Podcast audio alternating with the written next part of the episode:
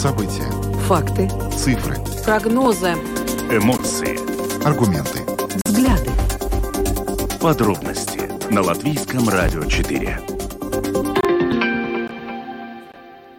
Здравствуйте, в эфире Латвийского радио 4, программа «Подробности», ее ведущая Евгений Антонов. И Юлиана Шкагала. Мы также приветствуем нашу аудиторию в подкасте и видеостриме. Коротко о темах, которые мы с вами обсуждаем сегодня, 7 июня. Мы продолжаем разговор о том, что произошло на Каховской ГЭС. Плотина была взорвана в ночь на вторник. Вода затапливает села и города вниз э, по Днепру. Украина говорит, что эту плотину преднамеренно взорвали российские военные. И вот э, сегодня, как раз в те минуты, когда началась наша программа, началась акция протеста в Риге. Э, с, собравшиеся осуждают действия России по подрыву Каховской ГЭС. И у нас будет, как мы надеемся, связь с этим митингом. А потом мы с вами тоже заслушаем несколько экспертов, которые расскажут о том, что могло произойти на Каховской ГЭС. Ну а затем поговорим о том, что министр земледелия Дидзис Шмидц не отказался от своей идеи ограничить работу супермаркетов по воскресеньям и в праздничные дни. А, в частности, Министерство земледелия уже в этом месяце планирует внести в правительство предложение о том, чтобы ограничить работу супермаркетов. По мнению министра, э, таким образом э, это решение поможет снизить инфляцию инфляцию. Но сегодня мы обсудим эту тему с экономистом для того, чтобы понять, действительно ли э, такая мера позволит э, снизить темпы инфляции, ну и, соответственно, цены. Тема здоровья призывников остается на повестке дня. Накануне мы уже упомянули о том, что около 20% молодых людей, которые подали заявление на поступление в службу гособороны, в Латвии могут не пройти проверку здоровья. По этому поводу мы связывались с экспертом сферы фитнеса, который высказал свою точку зрения на то, что происходит и что, собственно говоря, с этой проблемой делать. А сегодня мы пообщаемся с врачом, который непосредственно, собственно, с этой проблемой сталкивается в своей ежедневной работе, и он выскажет свое отношение к этой проблеме и как бы предложит нам свои варианты варианты ее решения. Среди членов Кабинета министров общество выше всего оценивает деятельность министра иностранных дел, недавно избранного президента Эдгара Саренкевича, а ниже всего деятельность министра образования и науки Анды Чакши. Предпоследнее место в этом рейтинге занимает премьер-министр Кришенис Каринч. Таковы данные опроса, проведенного агентством «Латвия с факты». Сегодня мы хотим эту тему обсудить с вами и обращаемся к вам с вопросом. Кто из латвийских европейских министров лучше всего справлялся со своими обязанностями. Речь идет не только о действующих министрах, но и о предыдущих министров. Возможно, какой-то э, из министров вам больше всего запомнился э, своей деятельностью на э, посту в кабинете министров. Примем ваши звонки по телефону 67227 440 и также можете нам писать на WhatsApp по телефону 28040424. Видеотрансляцию нашей программы смотрите на домашней странице Латвийского радио 4 LR4 LV, на платформе РусЛСМ ЛВ и в Фейсбуке, на странице Латвийского радио 4 и на странице платформы РусЛСМ. Слушайте записи выпусков программы «Подробности» на крупнейших подкаст-платформах. Наши новости и программы также можно слушать в бесплатном мобильном приложении «Латвия с радио». Оно доступно в App Store, а также в Google Play. Ну а далее обо всем по порядку. Подробности прямо сейчас. Программа подробности на Латвийском радио 4. Мы продолжаем говорить о том, что произошло с Каховской ГЭС. Взрыв а, плотины случился в ночь на вторник, и украинские власти, а также подавляющее большинство мировых лидеров абсолютно уверены в том, что, собственно, этот подрыв совершили российские военные, которые контролировали новую Каховку и территорию, собственно говоря, Каховской ГЭС и плотину на протяжении более чем года. Вообще, стоит отметить, что по последним данным э, из Херсонской области эвакуировано более полутора тысяч человек, почти 20, э, около 20 населенных пунктов э, по предварительным данным в Херсонской области потоплены, э, и более 1900 домов тоже затоплены, почти 2000, но еще не очень хорошие прогнозы вот дают различные ответственные украинские службы, в частности, это касается, ну, вот тех территорий, которые оказались затоплены. Говорится о том, что юг Украины может превратиться вообще в пустыню из-за этой катастрофы. Около 10 тысяч гектаров полей сейчас затоплено. В общем, последствия катастрофические. И вот в связи с этим сегодня стало известно, что Министерство иностранных дел Латвии готовит проект решения для Кабинета министров о выделении 200 тысяч евро Украине для того, чтобы помочь предотвратить последствия теракта, осуществленного Россией, так говорится в сообщении министра иностранных дел Эдгара Ренкевича. Ну и, конечно же, неравнодушные жители нашей страны тоже начали сбор пожертвований для пострадавших от подрыва Каховской ГЭС. В частности, ассоциация Тавы Драуги осуществляет сбор пожертвований. В эти самые минуты в Риге проходит акция протеста с осуждением действий России по подрыву Каховской ГЭС. И у нас сейчас на прямой видеосвязи Оксана Осечко, председатель правления Конфедерации организаций, живущих в Латвии украинцев ВИЧи. Оксана, здравствуйте. Э, здравствуйте. Расскажите, пожалуйста, про вашу акцию протеста. Сколько людей собралось, каковы основные требования, с которыми они выступают? На, на людей. Україна! Понад усе! Україна! Понад усе! Україна! Понад усе! Ну, вы видите, что собралось много людей. Мне трудно сказать. Э, я думаю, больше, больше около 100, 70, 80, около 100 люди подтягиваются после работы. И каждый человек, который э, здравомыслящий, понимает, что э, Россия, э, э, государство террорист, сделала очередную катастрофу не только в Европе, но и всему э, человечеству. Поэтому э, здесь люди подтягиваются и э, поддерживают Украину и засуживают э, Россию как э, государство террориста. Ну, основное требование да. это, чтобы э, Россия понесла ответственность за эту Ой, катастрофу. Извините, не слышала. Основное требование это заключается в том, чтобы Россия понесла ответственность за эту катастрофу. Естественно, мы здесь и выступаем за то, что э, э Россия как э, э государство-террорист должно нести э, ответственность и э, все зло должно быть наказано. Скажите, пожалуйста, вот у вас и у собравшихся есть ли связь с вашими родными, близкими в Украине, кто оказался среди жертв вот этого наводнения? Насколько там сейчас тяжелая ситуация по вашей информации? Э, да, э, разрушения э, очень большие и разрушения нарастают, потому что э, вода несет все.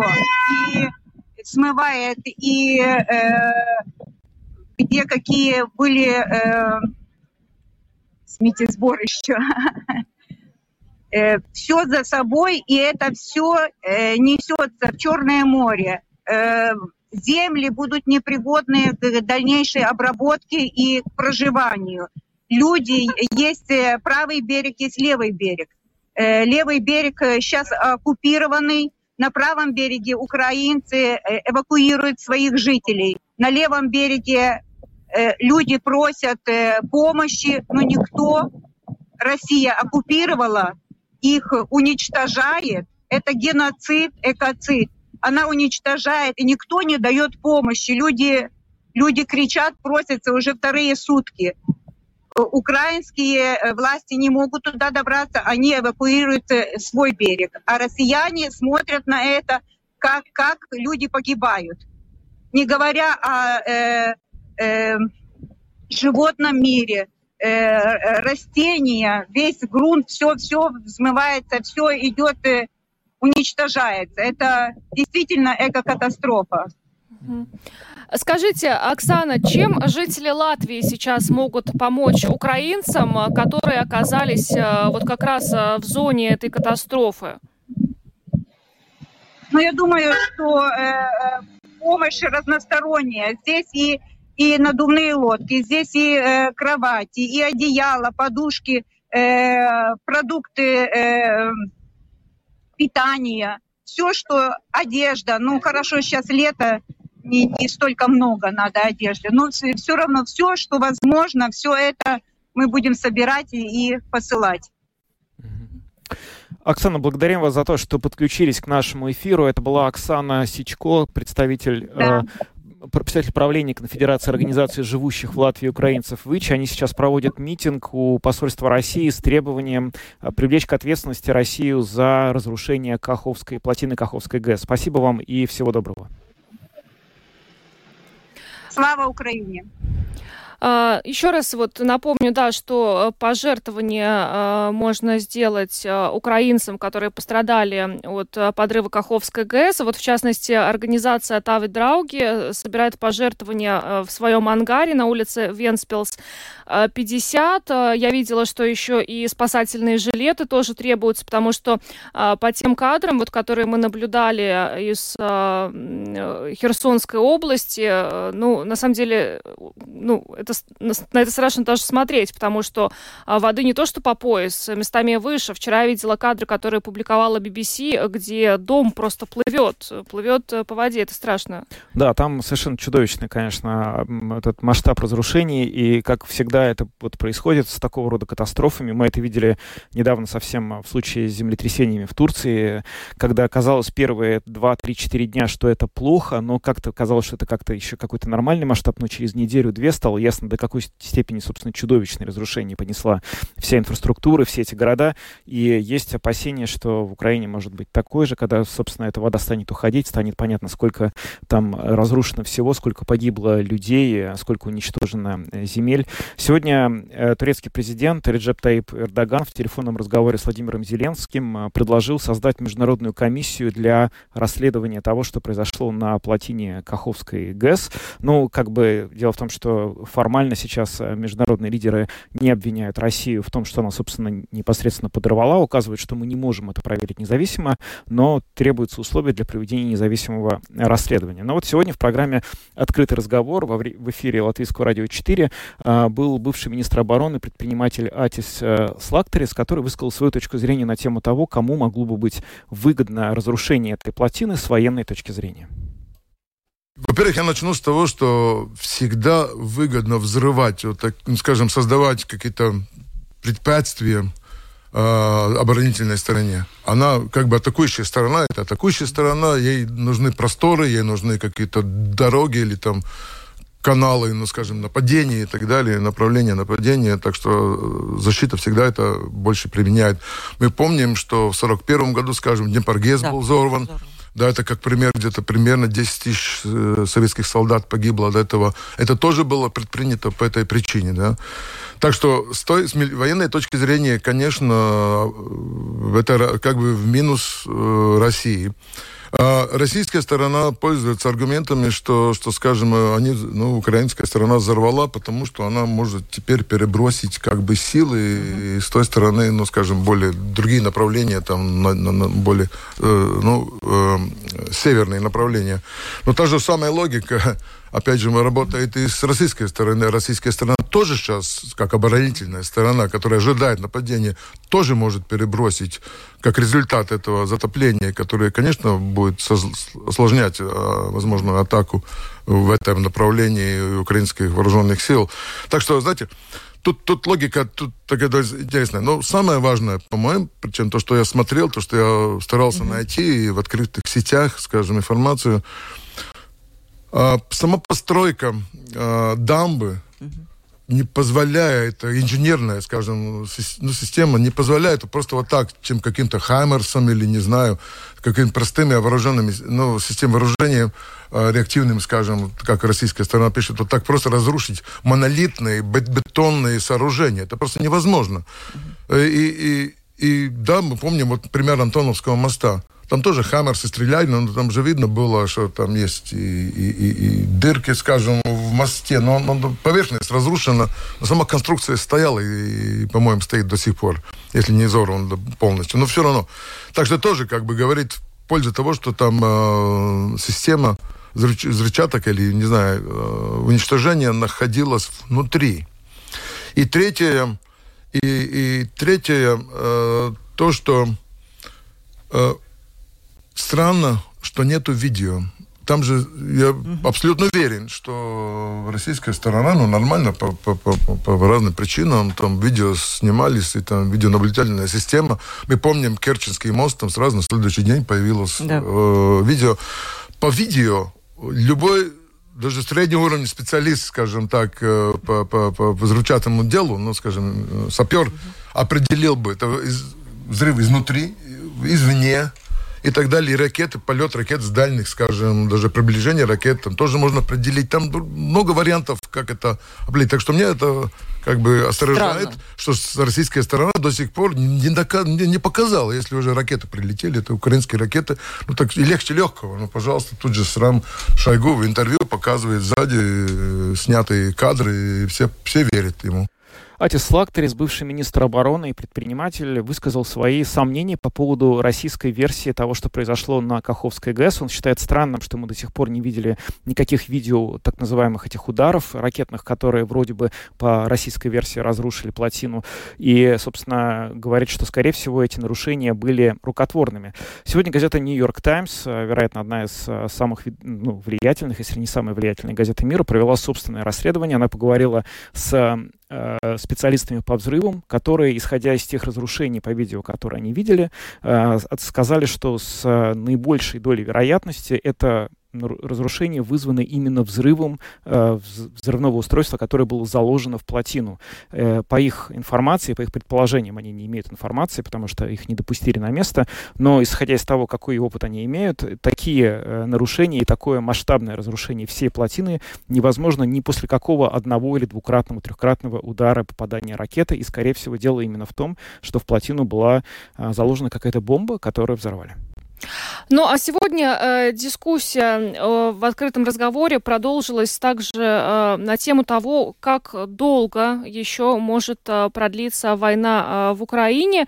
И э, давайте послушаем, что э, об этом э, сказал э, Раймонс Граубе, генерал-лейтенант в отставке, бывший командир национальных вооруженных сил Латвии. Конечно, Россия может долго держать оборонительные действия, но все-таки там есть, там есть и техника, и, главное, людской ресурс, с которым Россия никогда не считалась ни в одну войну. Почти безограниченный, как мы видим, и, и общество тоже еще как бы поддерживает потери, ну или, или, по крайней мере, если не одобряют, по крайней мере, молчат об этом. Но есть такое одно надежда позитивная. Если, а, а, скажем, э, ну, это нападение э, будет успешно и будет да, значительно успешно так на уровне операционного, скажем, ну там выход к Азовскому морю, там перерезать там Мариуполь, еще освободить, допустим. Это классическая система в любых авторитарных режимах начнется неизбежно, начнется выискивание виноватых, но уже на серьезном уровне. Не то, что Пригожин там, там ругается с Шойгу, а с Герасимовым, на таком серьезном уровне. Э, Король э, как бы промахнулся. Мы, мы все помним Маугли, да, там Акела джунгли Акила промахнулась, да, и это, возможно, вот приведет, может привести к какому-то очень большим сдвигам и переменам внутри. И, не, и там не, не будем там строить какие-то надежды, что это оппозиция, там, типа Навального или такого. Не-не-не. Там просто будет борьба за выживание внутри самой системы, да, самого того самого волчьего стая, да. И, и тогда, возможно, следующий, кто придет, есть, там, там, опять же, два варианта. Если более такое, ну, орел войны может прийти, но может и прийти такой, который скажет, вот, вот, вот, там, вот, вот виноваты вот эти предыдущие, сейчас мы можем поговорить, сейчас мы давай там спокойненько обсудим все это дело. Возможно, и такое. Как бы, ну, не то, что проигрываем, показываем, что мы проиграли, но просто, ну, как бы, ну, давай, ладно, хорошо, сядем, и, и мы там готовы на некоторые уступки. Так что там варианты тоже. Я думаю, все это знаменитое, всем ожидаемое наступление будет решать и такие стратегические, геостратегические э, вопросы, и в то же время, возможно, если они будут не, не настолько удачны, что это может, да, привести к очень длительной... э, Затяжной войне. Затяжной войне, да. Это был Раймондс Граубе, генерал-лейтенант в отставке, бывший командир национальных вооруженных сил Латвии, который оценил, что будет, собственно, происходить э, в России и что будет происходить с войной России в Украине при различных вариантах развития событий, в частности, при различных э, более или менее успешных вариантах развития украинского контрнаступления. Сегодня некоторые западные СМИ написали, что это контрнаступление началось уже 4-5 июня, но пока мы не видим официального подтверждения этого, но, тем не менее, мы будем следить за развитием событий. Ну вот, кстати, заместитель министра обороны Украины Анна Маляр сообщила, что на Бахмутском направлении ВСУ перешли из обороны в наступление. Это тоже было очень важное направление. Для... Да, это было важное направление, которое стало одним из ключевых точек этой войны. Как говорят эксперты, не то чтобы там прямо что-то стратегически важное, но каждая из сторон, которая участвует в войне, решила, что именно там находится какой-то главный нерв, где нужно, который нужно либо не сдать, либо захватить. И там, да, действительно, Украина перешла в контрнаступление. Э, за ситуацией э, в Украине мы мы продолжаем следить. А пока возвращаемся в Латвию, обсудим э, некоторые предложения министра земледелия.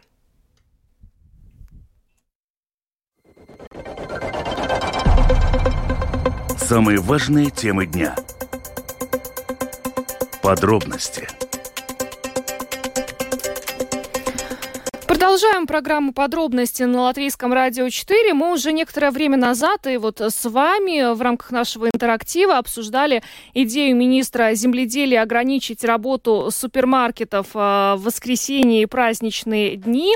А, а именно он говорил о том, что э, нужно закрывать э, торговые центры в воскресенье и в праздничные дни. А В частности, по мнению министра земледелия Дидиса Шмидца, таким образом можно можно было э, добиться э, снижения инфляции. Э, министр привел пример с очень крупными предприятиями пищевой промышленности, промышленности, выпускающими мучные изделия. Он сказал, что на продукцию этого производителя в одной из самых дешевых групп, дешевых групп продуктов торговец установил 300-процентную наценку, то есть 60 центов цены производителя превратились в 2 евро 30 центов на полке магазина. По его словам, наблюдается искажение рынка. Супермаркеты больше не выполняют свою функцию, но а, по словам министра, у него есть способ их ограничить, то есть начать ограничивать рабочее время, чтобы уступить место другой форме торговли, а это, в свою очередь, а, по его словам, вернет супермаркеты к их основной функции обеспечивать самые низкие цены. И вот уже в этом месяце Минземледелие планирует внести в правительство предложение о том, чтобы в воскресенье и в праздничные дни торговые центры были закрыты. Может ли это на самом деле привести к снижению цен на продукты? Об этом мы сейчас поговорим с экономистом банка Люминор Петерсом Страутиншем, который с нами на прямой телефонной связи. Господин Страутинш, здравствуйте. Здравствуйте. Оцените, пожалуйста, инициативу министра земледелия, земледелия с экономической точки зрения. Насколько ограничение на работу крупных магазинов в выходные и праздничные дни может изменить а, в лучшую сторону уровень цен на продукты? Ну, когда Дэйдж Шмидт первый раз выдвинул эту идею, он сказал, что эта мера нужна, чтобы помочь маленьким магазинам. Mm-hmm. И тогда, ну, можно согласиться, это вот так важно или нет, но тогда там был смысл, да, если мы ограничиваем э, работу э, самых э, больших и эффективных э, торговцев, тогда э, это может как бы продвинуть э, покупателей на сторону э, маленьких магазинов. Здесь в целом цены, ну, в целом выше. Э, потому и они постепенно э, теряют э, часть рынка. Сейчас э, той же самой идеей появился, э, появилось новое обоснование э, или оправдание. И сейчас он э, говорит, что это для понижения инфляции. Я бы сказал, что скорее всего это повысит инфляцию. Э, потому что, потому что, ну просто э, для, для торговли продуктов и как и других, большинства других активностей большой масштаб означает меньшие затраты на одной единице продукции. И в то же самое время, э, как показывает э, э, прибыль больших сетей, конкуренция между, между этих сетей, этим фирмам довольно, довольно острой.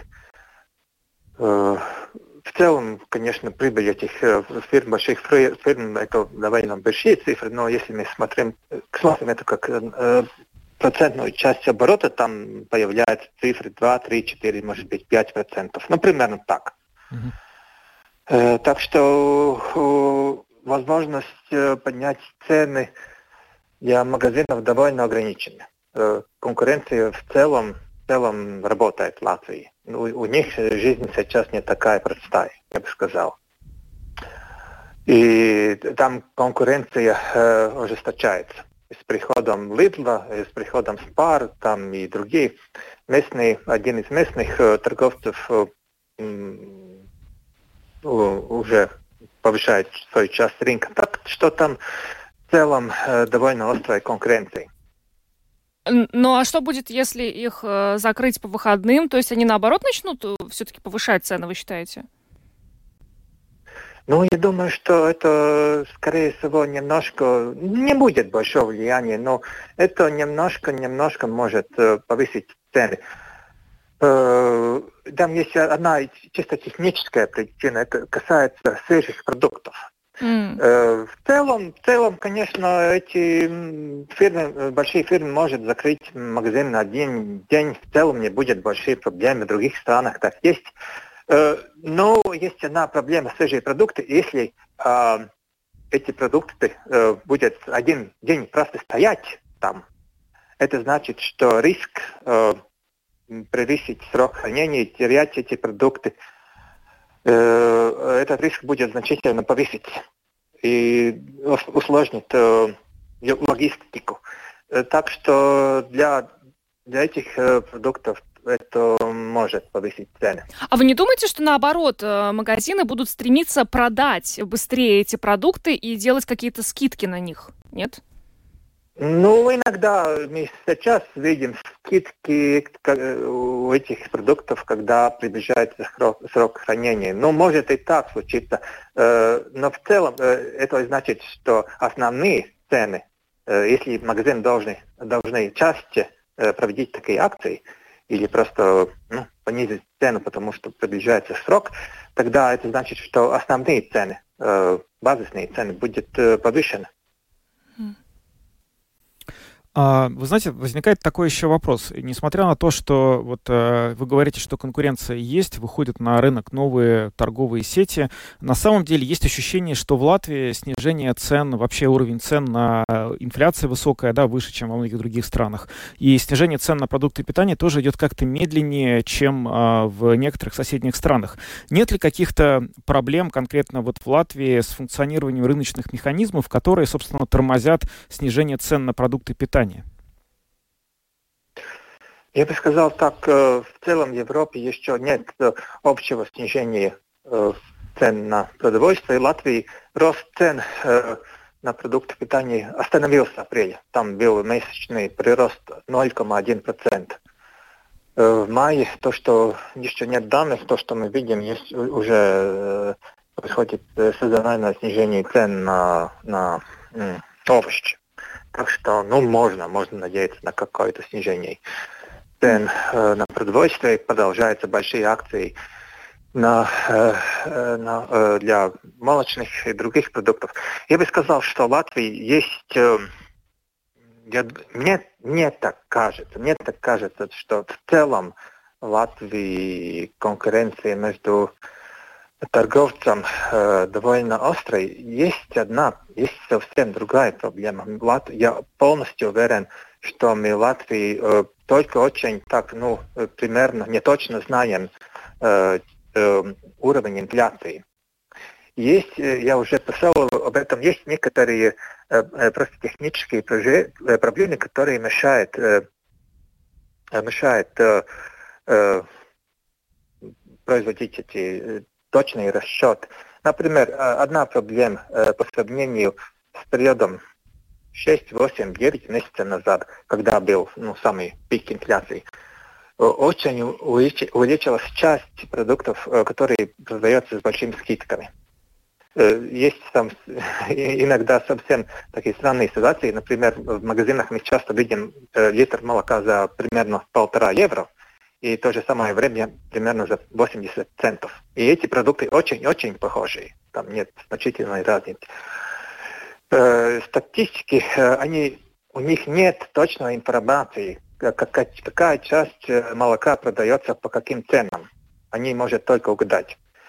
Э, я видел э, внутренние подсчеты одного из торговцев, одного из больших торговцев, и они это знают. Они знают, сколько э, средняя э, цена, например, на литр молока в магазинах. У них э, э, подсчеты о инфляции э, Латвии э, на, на продовольствии значительно ниже. Если данные э, ЦСП, статистика pārvalde, достигли 30% э, инфляции на, на продукты питания, э, э, внутренняя информация торговцев э, сигнализирует о том, что это может быть даже примерно 20% только. Это интересно, такая разница большая, да? Да, да. Э, э, о том, что там есть проблема, я уже писал, и, и это было ну, довольно Просто если ты смотришь на этот процесс и думаешь, как это можно посчитать, э, эту инфляцию, э, ясно, что там была проблема. Я не угадал, что э, разни, разница такая большая. Э, ну, в каком-то смысле э, э, статистическое управление, они правы. Э, если вы покупаете те же самые продукты и тех же э, самых продавцов, ничего не меняете, тогда у вас э, инфляция, да, достигла э, на продукте достигла 30%. Но это так не, не происходит в реальной жизни. Люди реагируют на, на такие изменения, они меняют... Привычки свои, пытаются да, купить по скидке. Они меняют э, продав, этих производителей, э, брендов, они меняют и продукты, переходят на другие продукты. Угу. И так э, и, из-за этого Э, из-за этого, кажется, у нас инфляция не достигла такого уровня, э, как, как, как бы э, она достигла. Там и, и может быть, может быть, что Латвия в странах Балтии это, это ошибка больше, чем в целом Европе, потому, потому что у нас э, тор, культура традиции торговли очень основаны на акциях. Mm-hmm. У нас очень большая часть э, продуктов, которые подаются скидками, и эти скидки очень большие. Э, в других местах, значит, например, э, западно, э, э, Южной Европе, там, ну, совсем по-другому. Там, конечно, тоже бывают акции, но э, э их роль значительно э, меньше. Там просто, просто другие традиции да, э, вот отрасли. Это, э, понятно. Я вот у вас в завершении вот еще очень коротко все-таки возвращаюсь к, те, к теме ограничения работы супермаркетов. То есть с точки зрения инфляции вы считаете, что нет смысла ограничивать их работу по воскресеньям и праздничным дням? Э, абсолютно нет. Там может быть другие цели, которые, которых можно считать э, легитимными. И такие ограничения есть в некоторых странах Европы. Да, может быть, это может помочь э, маленьким торговцам, но это не понижит инфляцию. Абсолютно нет. Угу.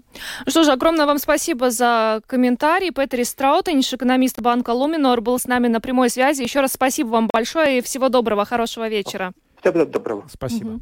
Ну вот вчера эта идея министра была озвучена на заседании правительства. Правительство этот вопрос дальше рассматривать накануне не стало, но, судя по всему, министр настроен решительно, потому что он уже не первый месяц об этом говорит, и, э, как мы уже вначале отметили, в июне Минземледелие уже официально планирует внести на рассмотрение правительства предложение об ограничении работы. Но я помню вот наш опрос слушателей на эту тему, там как-то разделились люди. На да, ну на самом деле очень сложно оценить, действительно, потому что из специалисты разделяются в оценках. Да. Да? То есть кто-то говорит, что это может привести э, к повышению цен, кто-то, что к снижению цен, а другие говорят, что это поможет маленьким производителям, а третье, что ни тем, ни другим, ни третьим не поможет. Ну, то есть разобраться довольно сложно. Ну что, будем следить за этой темой, а пока перейдем к следующей теме нашей программы.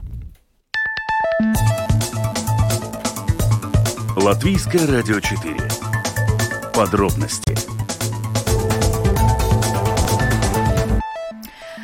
Возвращаемся мы к теме службы государственной обороны и продолжаем вот обсуждать те данные, которые вчера мы получили от а, Центра рекрутирования и отбора национальных вооруженных сил, согласно которому около 20% записавшихся э, на службу молодых людей могут просто не пройти проверку здоровья. Сегодня эту тему обсуждаем со специалистом. С нами на связи вице-президент Ассоциации сельских семейных врачей Айнис Залпс. Добрый вечер. Добрый вечер. Господин Залпс, ну вообще вот эти вот цифры, 20% призывников потенциальных, которые в итоге по состоянию здоровья не смогут пойти служить. Насколько для вас это вообще э, стало, насколько вас удивили эти цифры? Это много или мало, на ваш взгляд? Ну, меня не, не, не удивили эти цифры. А, и если мы посмотрим вообще статистику мира, статистику Евросоюза или а, данные других стран, то там получается так, что примерно 70% а, молодежи отмечают, что у них есть хорошее а, здоровье, 30% есть какие-то жалобы, какие-то проблемы. И обычно, конечно, в таком молодом возрасте эти проблемы а, наверняка будут опорно-двигательной системы, может быть, какие психосоматические проблемы. Но по данным мира считается, что примерно 10-15% молодежи имеют хроническое заболевание. И это может быть в том числе заболевание сердца, заболевание эндокринной системы, как, например, сахарный диабет. Да, значит, 10-15% э, нашей молодежи есть э, уже определенные хронические заболевания, которые могут быть причиной тому, что э, будут трудности пройти эту специальную комиссию и выполнить эти требования. Если также мы посмотрим данные за последних лет 10-15, то есть определенные заболевания, которые э, больше распространяются. Например, аллергические заболевания. Э, примерно считается, что треть населения есть какие-то аллергические заболевания, в том, числе, в том числе у нашей молодежи. И если это есть, например, бронхиальная астма довольно тяжелая, то это, конечно, может быть причина а, что, а, что молодежь да, не может выполнить эти требования из-за того, что у них есть а, трудности именно при физической нагрузке.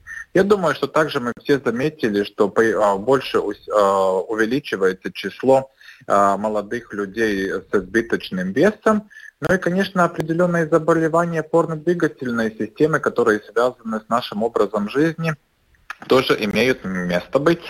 Но вот вчера э, мы как раз на эту тему общались с нашими слушателями, и они, э, ну, в большинстве своем э, высказали предположение, что, возможно, вот все связано с тем, что, ну, скажем так, лет 20 назад дети еще играли во дворах, гоняли мяч, занимались спортом, а сейчас у них огромное количество гаджетов, и вот из-за этого возникает такой вот пассивный образ жизни и проблемы вследствие со здоровьем. Вы можете с этим согласиться? А, однозначно, да, считается, что вообще и взрослых, а, и взрослым людям, и пожилым, да, примерно 50% наших болезней связаны с образом жизни. Все остальные причины, это могут быть разные вирусные заболевания, генетические факторы или факторы среды. Значит, половина а, того, какое есть наше здоровье, зависит от нас самих. По данным литературы, я посмотрел, примерно в 70-х годах, в 75-м году такой избыточный вес в возрасте 12, 15, 16 лет был примерно 4 до 5 процентов молодежи. На данный момент это уже есть около 20 процентов, 25 процентов. Конечно, вот, например, а хоть один этот показатель уже указывает на то, что тут это не генетическое заболевание, это есть влияние окружающей среды и, и нашего образа жизни. Это, безусловно, ухудшает такое общее здоровье и, и конечно, уже в дальнейшем на будущее, на, на, на возраст 40-50 лет, это, безусловно, оставит э, такое а, воздействие на сердечно-сосудистую систему, на эндокринную систему, и поэтому вероятность э, в будущем э, распространенности сахарного диабета, сердечных заболеваний э, будет э, чаще, чем мы это видим э, в наши дни. Ну, насколько эта проблема сейчас вообще как серьезно оценивается властью, государством, и что-то планируется ли сделать для того, чтобы, может быть, как-то снизить э, ее влияние, ее масштаб в том виде, в котором она распространилась сейчас в обществе? А, да, об этом говорит а, весь мир, да, об этой проблеме, в том числе и проблема актуальная в нашем государстве. Каждое государство по мере возможностей и по своим возможностям да, финансовым а, на эту проблему реагируют.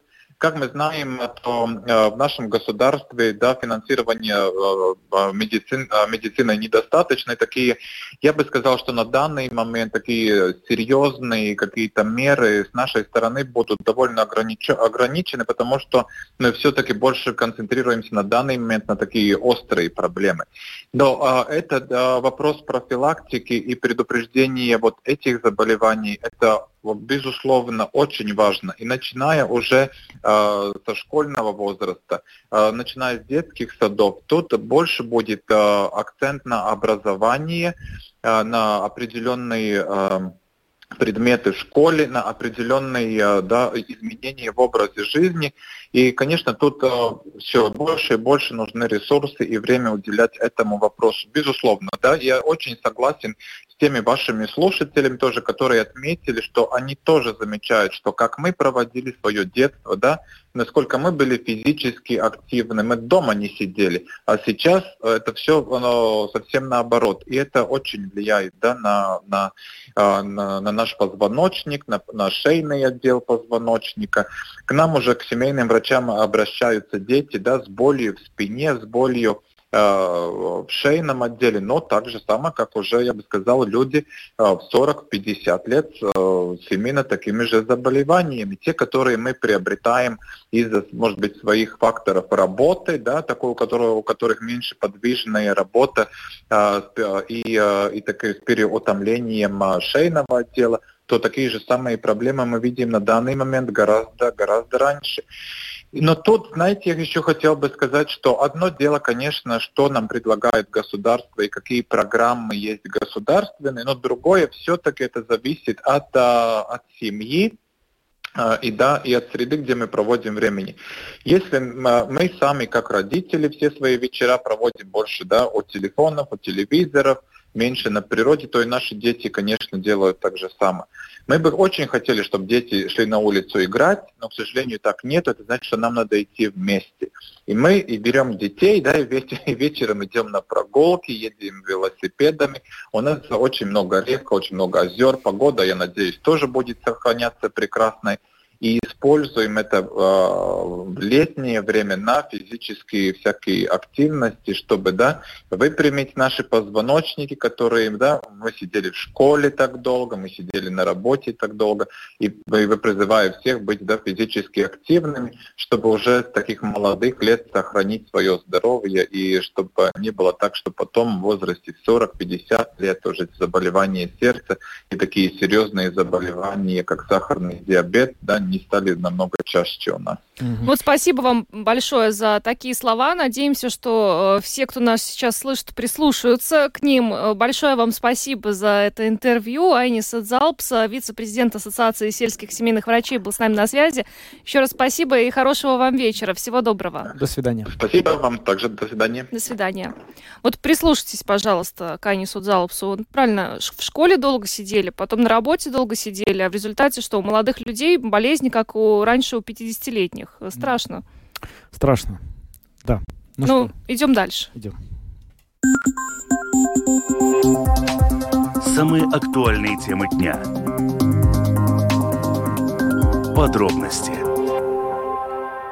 про министров поговорим, популярных не очень. Вот Латвия с факты агентство опубликовало опрос, согласно которым э, выше всего э, деятельность э, общества наше оценивает министра иностранных дел, недавно избранного президента Эдгара Саренкевича, а ниже всего деятельность министра образования и нау- науки Анды Чакши. Предпоследнее место в рейтинге занимает премьер Криша Нискаринч. Да, ну вот такие цифры. А сегодня мы хотели бы поговорить с вами о латвийских министрах вообще ну вот сейчас у нас правительство одно, до этого было прошлое, много было разных министров в Латвии. Кто из латвийских министров лучше всего, на ваш взгляд, справлялся со своими обязанностями? Кто вам запомнился в хорошем смысле этого слова? лучше всего. Телефон прямого эфира 67227-440. Ну и также можете писать нам на WhatsApp 28040424. Хотя вот вчера наши слушатели отметили, кто-то из слушателей отметил, что у нас министры меняются по кругу, вот, поэтому, Но может все-таки быть... были какие-то из тех, кто не менялся по кругу, и кто, ну или, может быть, так удачно поменялся, что в какой-то момент был министр, который оказался на своем месте. Такое Да, вот. возможно. Да, вот у нас есть первый звонок, сейчас мы послушаем. А, Здравствуйте. Э, Добрый вечер. Добрый. Вот Мне запомнился Даниэль Павлов. Мгм. На посту Коротко. министра какого? Здравоохранение. Здравоохранения. по-моему, да? Да. Мгм. Да. Четко, конкретно по делу вызывали его, ругали, но всегда мог ответить э, очень так точно. Мгм. И всегда по делу. Мгм. Мгм. Спасибо. Спасибо. Ну, это, надо сказать, э, большая редкость, что э, похвалу заслуживает министр здравоохранения. Это... Который еще работал в период пандемии. Да, это вообще это- удивительно. Не, ну вообще в целом министр, ответственный за здравоохранение, как и министр, ответственный за, за образование, очень редко отмечается как хороший министр. Да. Обычно кого хорошим отмечают? Министра обороны, там, министра иностранных дел, да? Могут э, министра экономики какого-то. Ну, сейчас не будем подсказывать, послушаем. э, еще есть звонок. Здравствуйте. Алло, Да, слушаем вас. да, добрый день. Добрый. Вы знаете, я вот хотел э, вспомнить и даже предложить несостоявшегося министра, которому вот э, сам Бог велел быть министром образования.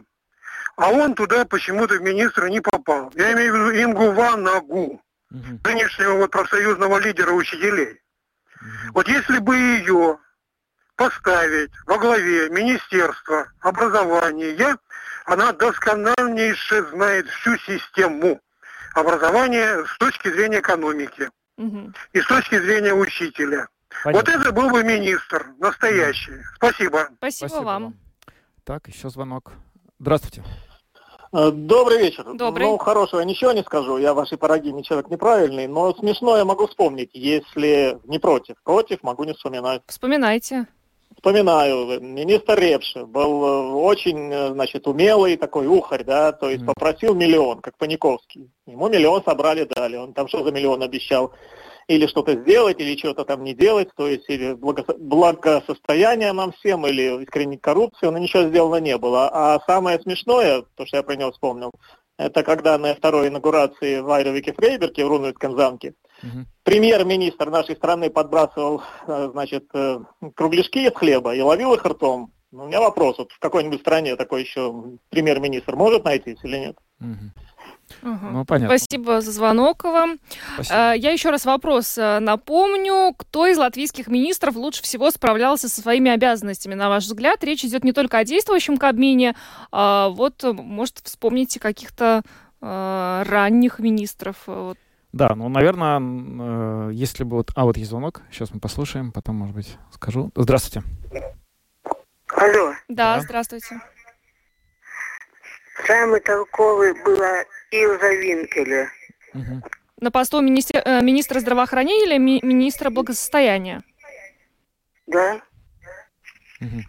Министр... А, ясно, да. Хорошо. Ну, значит, может быть, на обоих постах. Такое тоже Может бывает. быть, да. Здравствуйте. Добрый вечер. Добрый. Я считаю никто. Никто. Потому что они все продажные, бегают с одной партии в другую и становятся министрами то в одном, то в другом месте. Понятно, спасибо. Ну, никто Ну, не все, ответил. наверное, бегают. А, Кто-то, может, и бегает. А, С другой стороны, я вот э, первое, о чем подумал бы, если бы мне задали такой вопрос, что был 2004 год, когда Латвия вошла в Евросоюз и НАТО. И, наверное, вот те министры, которые работали в тот момент над тем, чтобы Латвия присоединилась, ну, хорошо, как минимум к Евросоюзу все-таки, но, по-моему, преимущество этого не должно вообще никем оспариваться. А, Хотя и по НАТО сейчас уже совершенно ясно, что решение было очень правильное.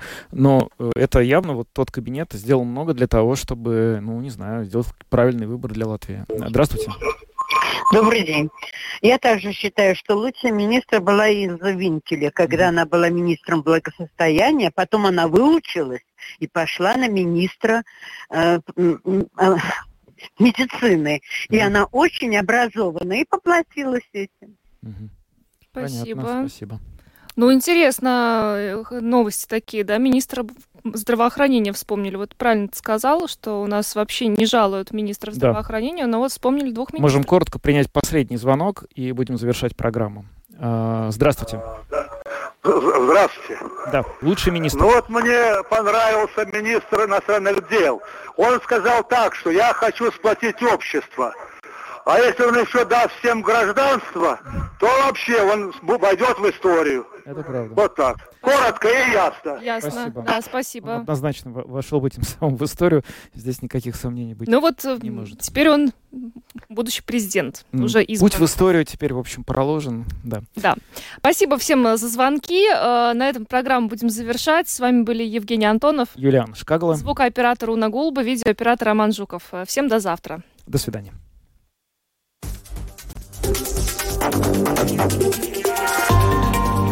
Латвийское радио 4. Подробности по будням.